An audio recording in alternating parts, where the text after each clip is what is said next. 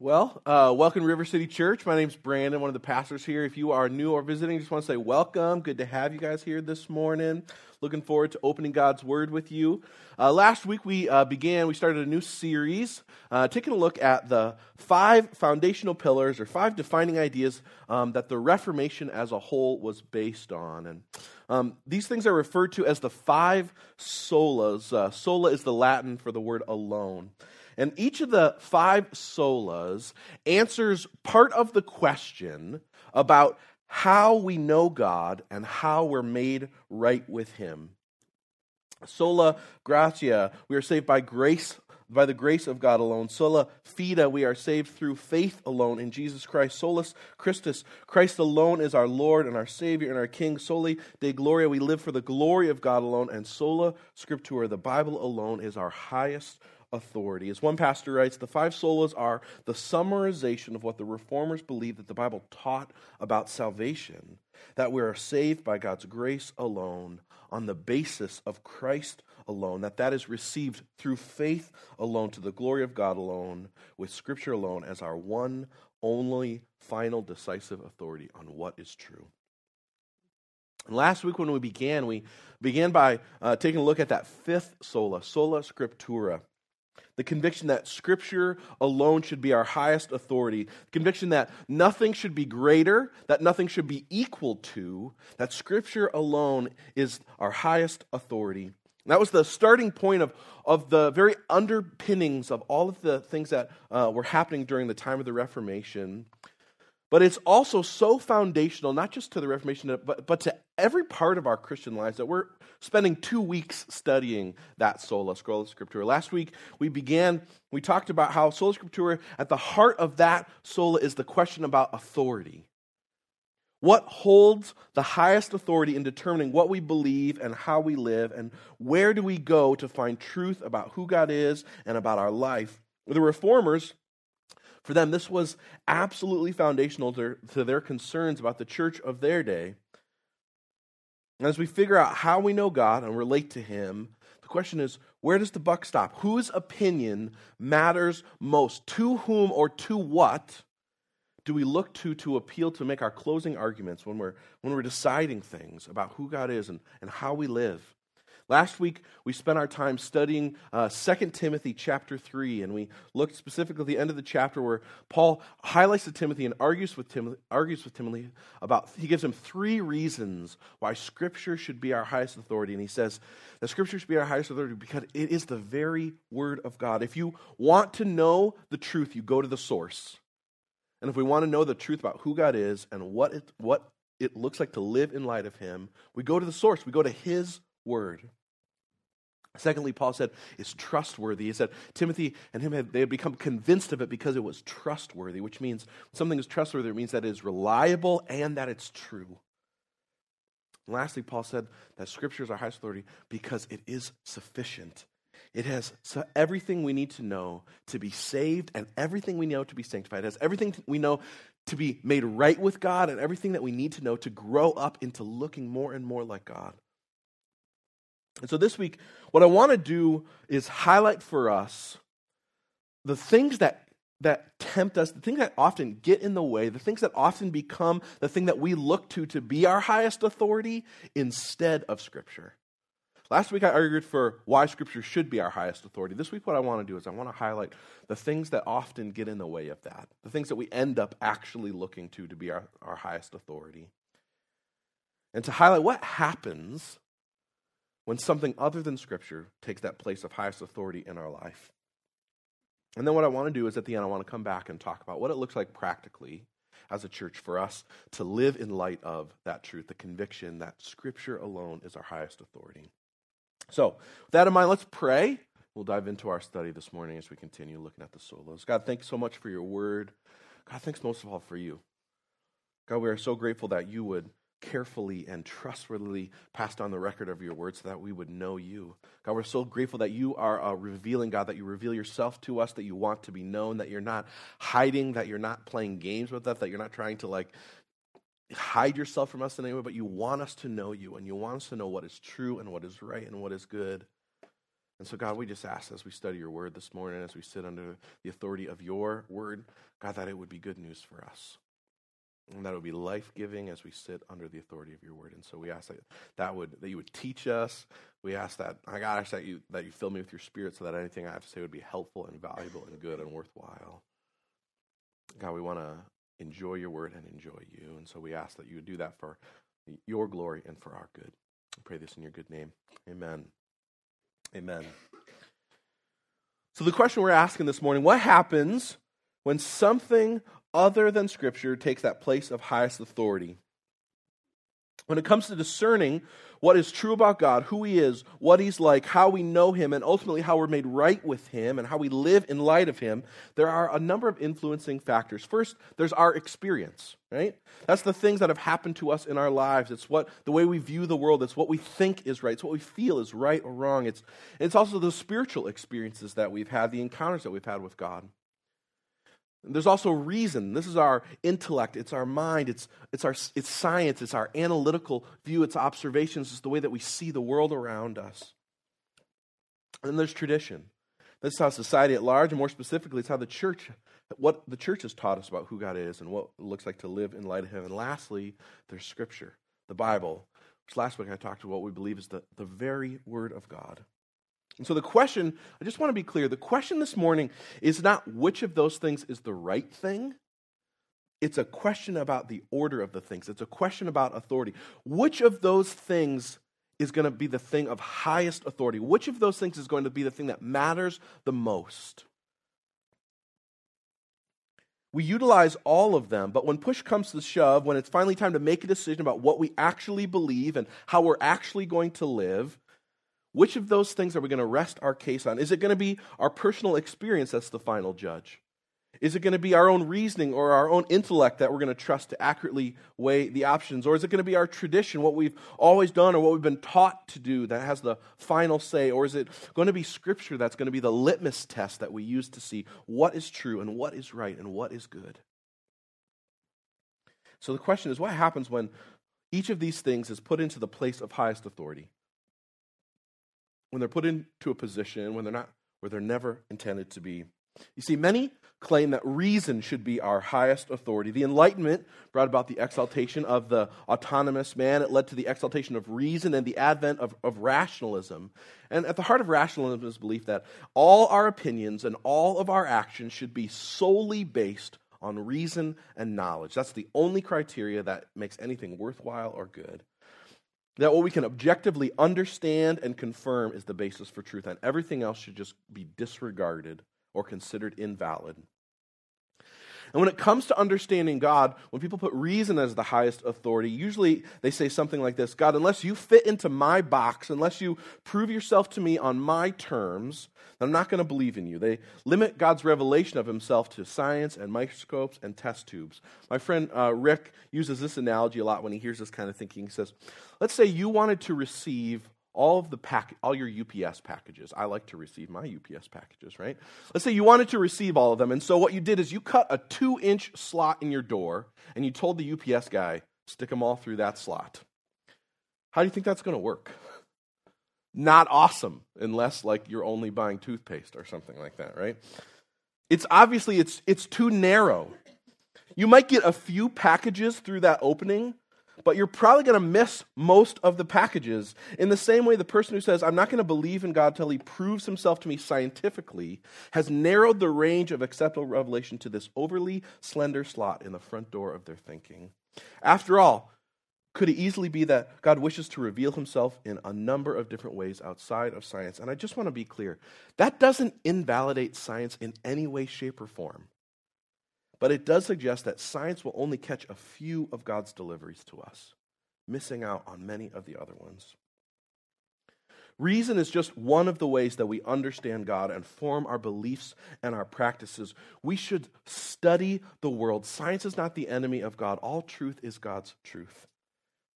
When we study His world, when we learn more, when we increasingly use our minds and our intellect to study and learn and to grow, what that should do is that should point us to Him, to, to, be amazed by who God is, and to worship Him. I love the old hymn, This is My Father's World. It says, This is my Father's world, and to my listening ears, All nature sings, and round me rings the music of the spheres. This is my Father's world. I rest me in the thought of rocks and trees and skies and seas. His hands the wonders wrought.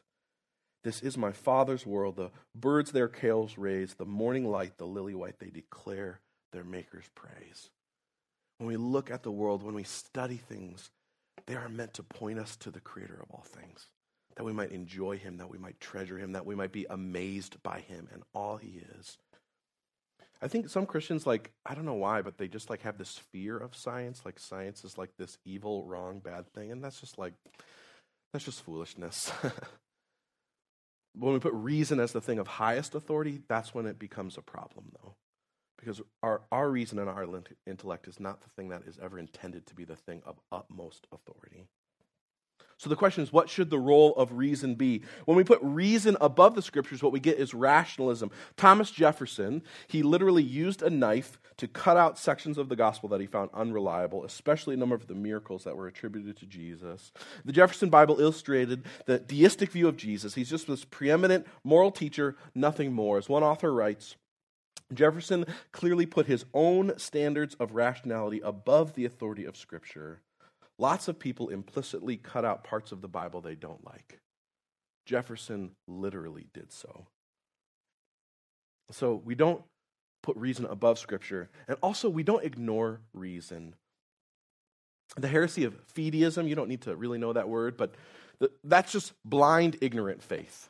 That what can be known about God can't implicitly can't be proved, and that's just that's just foolishness as well. And that doesn't honor God as the creator, as the wisdom of the ages, and it's not what the Bible asks for. Instead, reason should operate for us as a servant of the scriptures. We use reason to carefully study and understand the scriptures and the world around us. The, the truth of the sola scriptura, the Bible doesn't address all truth. That's not the claim. The claim is that all of the Bible is true. And so what we do is we start with that assumption and we let that form how we view the world around us. So, some rely on reason as the highest authority. Others look to experience to be their highest authority. As a pushback to rationalism of the Enlightenment, the Romantic era um, elevated experience to the place of highest authority. Our personal experience, our understanding is the final authority on what we believe and how we live. This is at the root of the postmodern and relativistic thinking that we see all the time in our day. See, relativism is the idea that truth is dependent solely on context or perspective rather than being absolute or objective. It's the opposite of rationalism. Truth is what you decide, or what your community or what your culture decides. Whatever is, might be true for you might not be true for somebody else. You hear this kind of thinking everywhere. It's often touted as limitless tolerance, the ultimate way to true peace. But really, I just need to be honest, really, it's just unbridled pride and ignorance, is what it is. You see, when the basis of our beliefs about God and about the truth are ultimately based in our own personal experiences, we are on incredibly shaky ground. My friend Rick, again, he does a lot of evangelism and apologetics ministry on college campuses around the country. He really wisely notes the following about what happens when the starting point for what we believe and how we live is our personal experience rather than the Bible. He says, when the starting point of, uh, is God's revelation through His Word, people tend to ask the question, how do I fit into God's story? But when the starting point is our own personal religious experience, people ask a different question. They ask, How does God fit into my story? One is permanent, the other is provisional.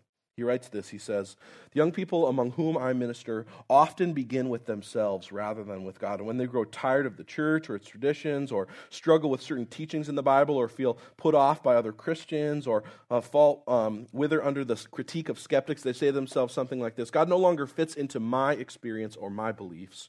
It's time to move on and, and move out. And at first, he says, they have a feeling of exhilaration as the restraining cords of religion are cut away, as they reassert control over their own lives. Self empowerment is alluring, indeed, an entitlement of Western culture. But what usually happens is at some point they feel untethered and unmoored and unsettled. You see, if your final authority is culture or your personal experience, the ground is constantly shifting. Cultural norms are constantly in flux. Personal experience is highly subjective. Neither are reliable guides. But if your final authority is the scriptures, the enduring stability of the Word of God, then you will be on firm, unshakable ground. But don't think that experientialism limited to just some sketchy college kids, right? How many times have you been sitting in Bible study? You hear somebody say something like this. Well, what this means to me is I hear you, I hear you saying, but I just I just totally take it a different way. That's experience being the thing of highest authority. It just doesn't mean that you can't have different viewpoints when you study the Bible. It doesn't mean that you can't have different perspective. But experience is not our highest authority. Postmodern thinking says that meaning lies with the reader, that you either can't know what the author meant or it doesn't matter. And in either case, the reader is the one who determines the meaning. And if you want to approach like a very limited amount of music or poetry or some fiction books that way, man, more power to you, right? But that's not how the vast majority of all of literature is written. And it's certainly not how the Bible was written. See, we look for the author's intended meaning. God is the author. We want to find out what he said and what he meant, and then we apply those truths to our lives. There can be multiple applications, but there can only be one meaning. There can be lots of applications, but there can only be one meaning. I remember being in Bible study one time. We were looking at John 14, where Jesus says, I am the way, the truth, and the life. And I remember hearing somebody say, I think that that Jesus is just saying that he's one of the ways to God.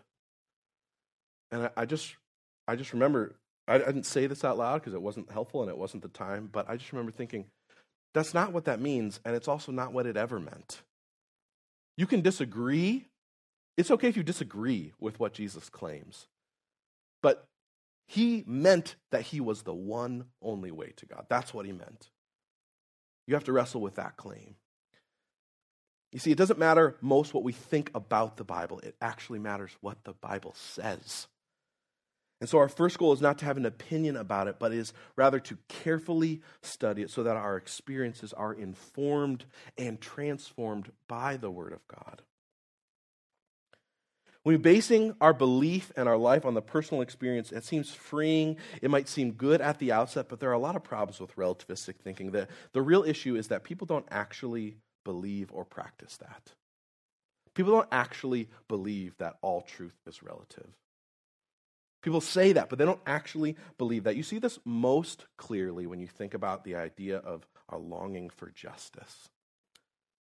When you are wronged, you always want justice. When you feel wronged, you want justice.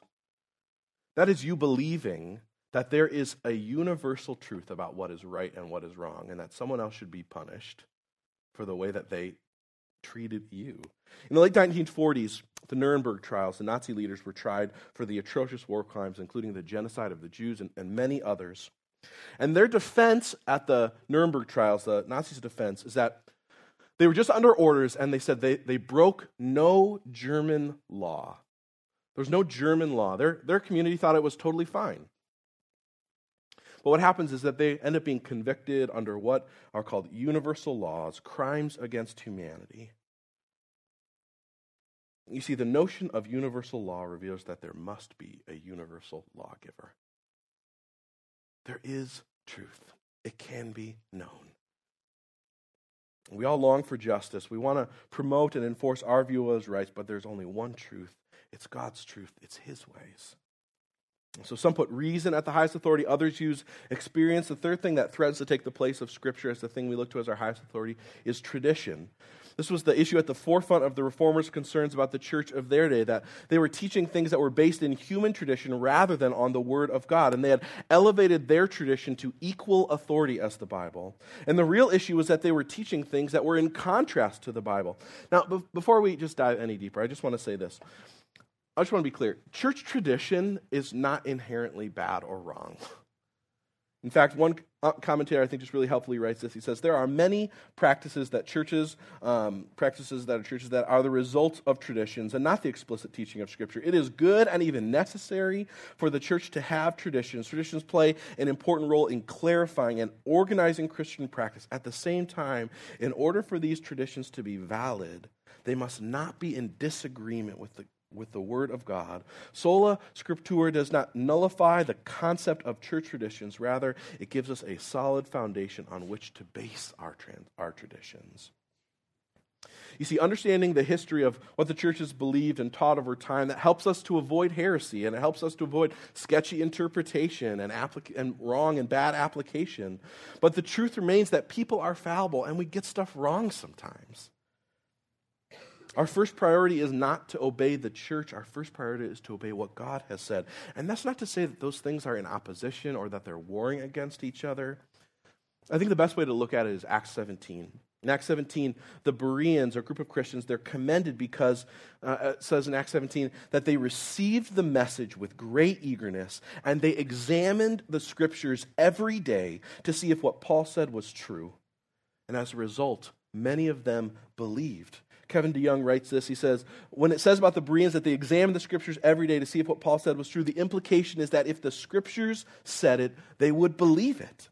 And if they couldn't find Paul's teaching confirmed in, or consistent with the scripture, then they would reject Paul's teaching.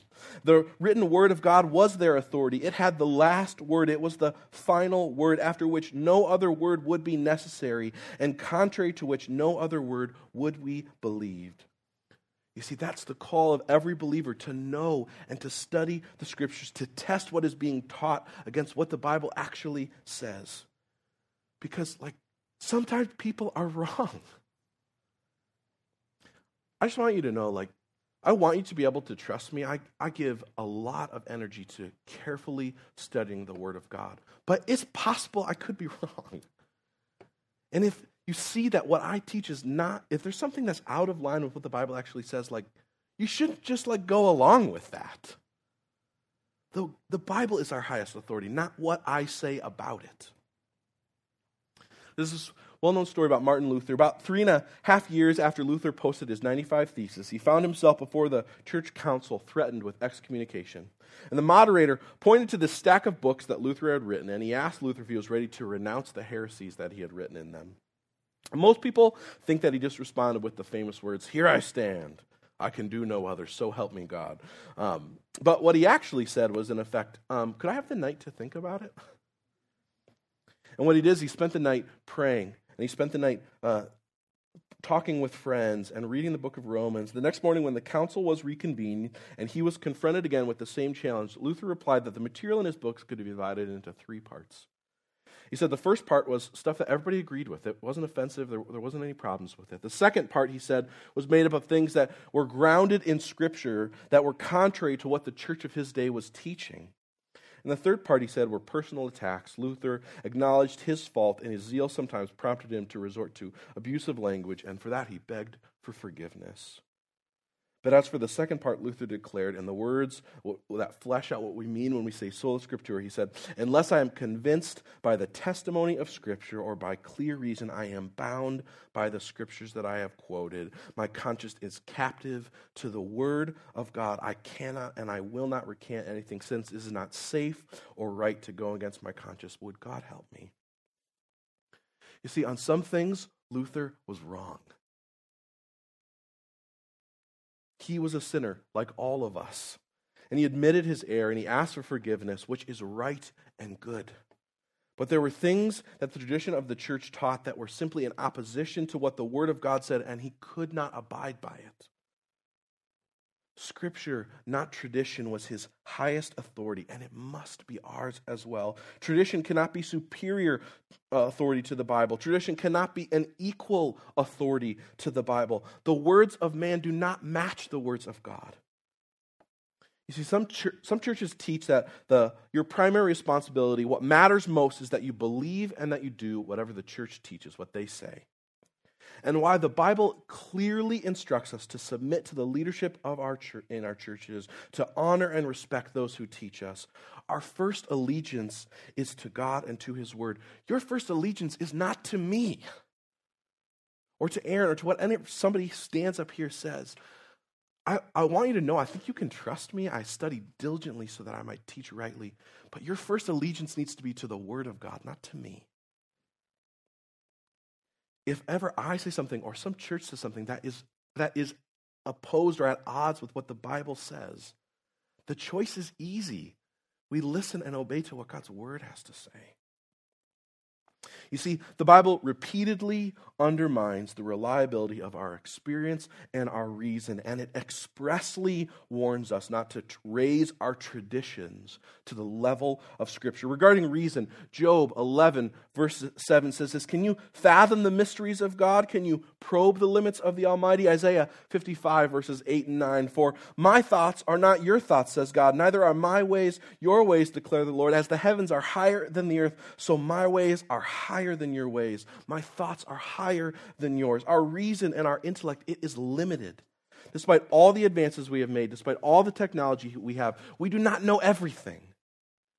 We often forget that.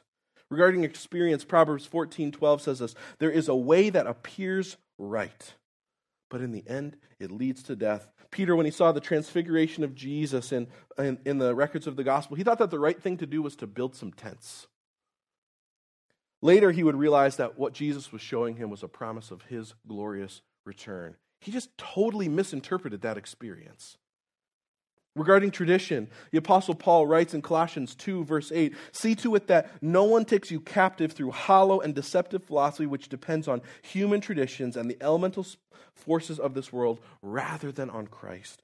Again, in 1 Corinthians 4:16 he says, he's talking to the Corinthians here he says, "Now brothers and sisters, I have applied these things, I have applied the scriptures to myself and to Apollos for your benefit so that you may learn from us what it means when it says do not go beyond what is written. Then you won't be puffed up in being a follower of one of us over and against the other." He says, "Apollos and I, the pastors of this church, we're under the authority of scripture." That's the thing that matters most. Jesus himself, talking to the religious leaders of his day in Mark chapter 7, verses 16 through 13, he said, he said, Isaiah was right when he prophesied about you hypocrites, as written, These people honor me with their lips, but their hearts are far from me. They worship me in vain. Their teachings are mere human rules you have let go of the commands of God and are holding on to the human traditions. He continued, You have a fine way of setting aside the commands of God in order to observe your own traditions. For Moses said, Honor your father and mother, and anyone who curses their father or mother is, should be put to death. But you say, If anyone declares uh, what might have been used to help their father or mother as Corban or devoted to God, then you no longer let them do anything for their father or mother, and thus you nullify the words of God by your tradition and you, that you have handed down. And you do many things like that. But Scripture is altogether different. Isaiah 40, verse 8 says, The grass withers, the flowers fall, but the word of God endures forever. I've been teaching my kids that verse in the past few weeks. Everything else changes, but the word of God is always the same. Psalms 33, verse 4 For the word of the Lord is right and it's true. He's faithful in everything he does what we say, what we think, it's not always right and true. And it certainly is not always good. But the Lord's word is always right and it's true and it's faithful. John 17, 17, Jesus, longing for his disciples to grow, he prays for them. He says, God, sanctify them by the truth. Your word is truth.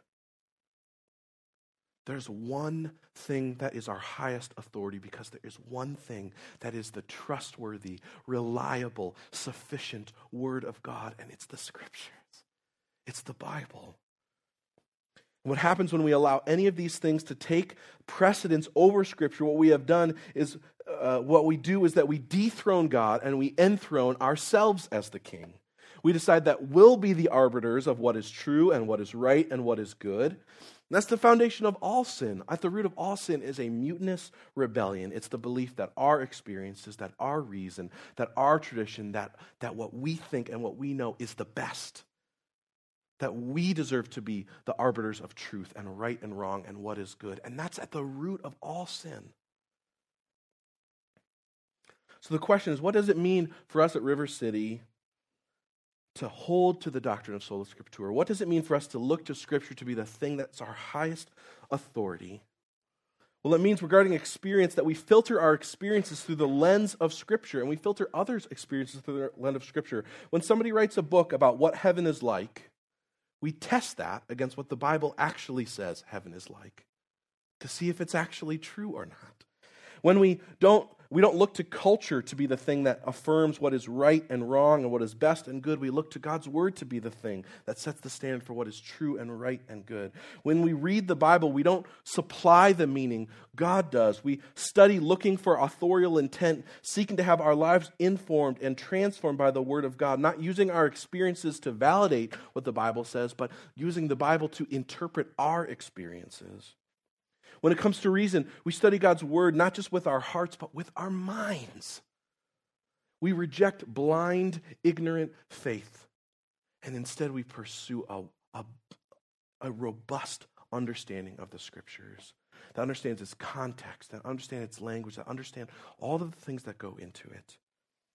The Bible does not address all truth, but it the claim is that everything the Bible says is true. And so we start with that assumption and we submit our reasoning to the authority of the one who knows all things.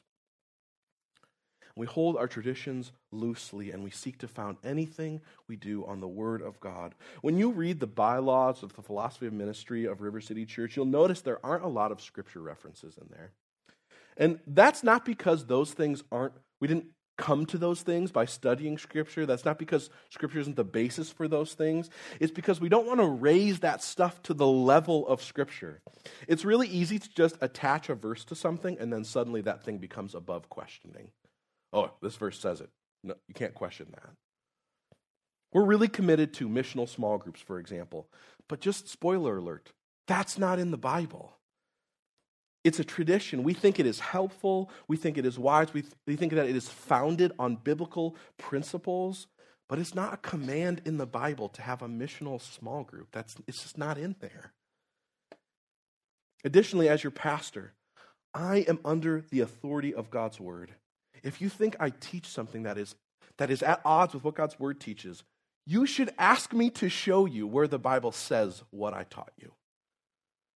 What the Bible says is the thing that matters most.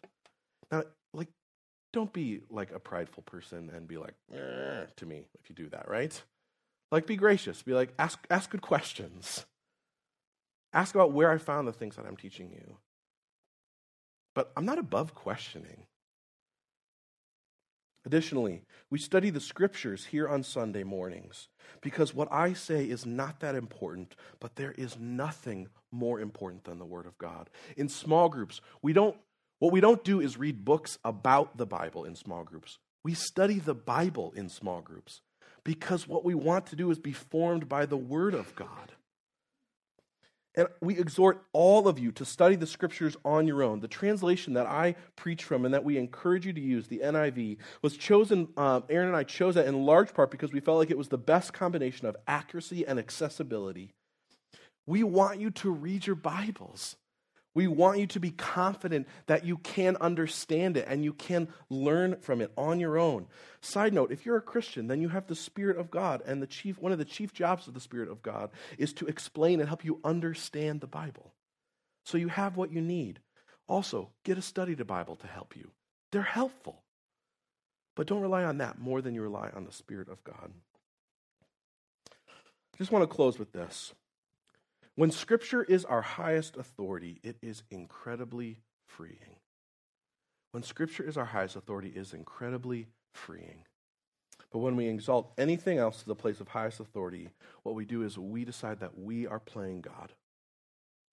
We, we elevate ourselves to the, to the level of God, and we cannot bear the weight of that responsibility. We were never meant to. Instead, we're meant to be under God's good authority. It is safe, it is good, it is where we thrive as we know and live in light of the truth of God. And as we close this morning, as we celebrate communion, communion is a reminder that like you are we're free to confess our sins, including our exaltation of our own reason or of our own experience, of our own traditions. We're free to confess our exaltation of ourselves and to say, God, Remind me, again, help me put myself under the authority of your word. And we're free to do that because in communion, what we're remembering and what we're celebrating is that Jesus died for our sin. The bread reminds us of Jesus' body, which was broken for us as he lived the life that we should have lived. The drink reminds us of Jesus' blood, which was shed for us as he died the death that our mutinous, sinful rebellion deserved. And on the cross, he traded places with us. So communion, it doesn't make you right with God. It doesn't change your status or your standing with Him in any way. Instead, it is a chance for us to remember and to worship God. To celebrate the good news that the Bible proclaims that we know that we are made right with God, that we are saved by God's grace alone, on the basis of Christ alone, that's received through faith alone, to the glory of God alone, with the Scriptures as our final authority. That's what the five solas are all about. They remind us about the good news about what is true. Every church does communion differently. At River City, you just go during our time of musical worship at the end here. You just um, go, you dip the bread in the juice. It's at the t- on a table in the back. Communion is between you and God, so you, you won't be dismissed. It's up to you. You don't need to, rem- and all, lastly, you don't need to be a member here. You just need to belong to Jesus. So, in light of those things, let's pray and spend some time worshiping God. God, we're so grateful for you, and we are so thankful for your word. God, I am so thankful for the words of Isaiah, which remind us that the grass withers, the flowers fade, but your word will always stand forever. God, your word is trustworthy, it is reliable, it is true, and it brings life. God, I just pray that you'd be gracious, just that you'd be gracious and gentle and convicting us of when we put something else as our highest authority. How you'd graciously, lovingly reveal that to our hearts so that we might turn and repent, and we might again put Scripture as the thing of highest authority so that we might know you and love you and be in right relationship with you. We're thankful for the good news that the gospel proclaims that we, that we don't deserve you, that we don't deserve to be saved, that we haven't earned it, that we couldn't merit it, and that if we could, we'd mess it up. But instead, God, the gospel proclaims that we know and are made right with you because you chose to love us. So by faith, we receive that and we live in light of it for your glory. God, give us wisdom to see when we put something else in the place of highest authority. And by your grace, remind us of the good news of your scriptures. Help us to put them in the place where they belong. In your good name, amen.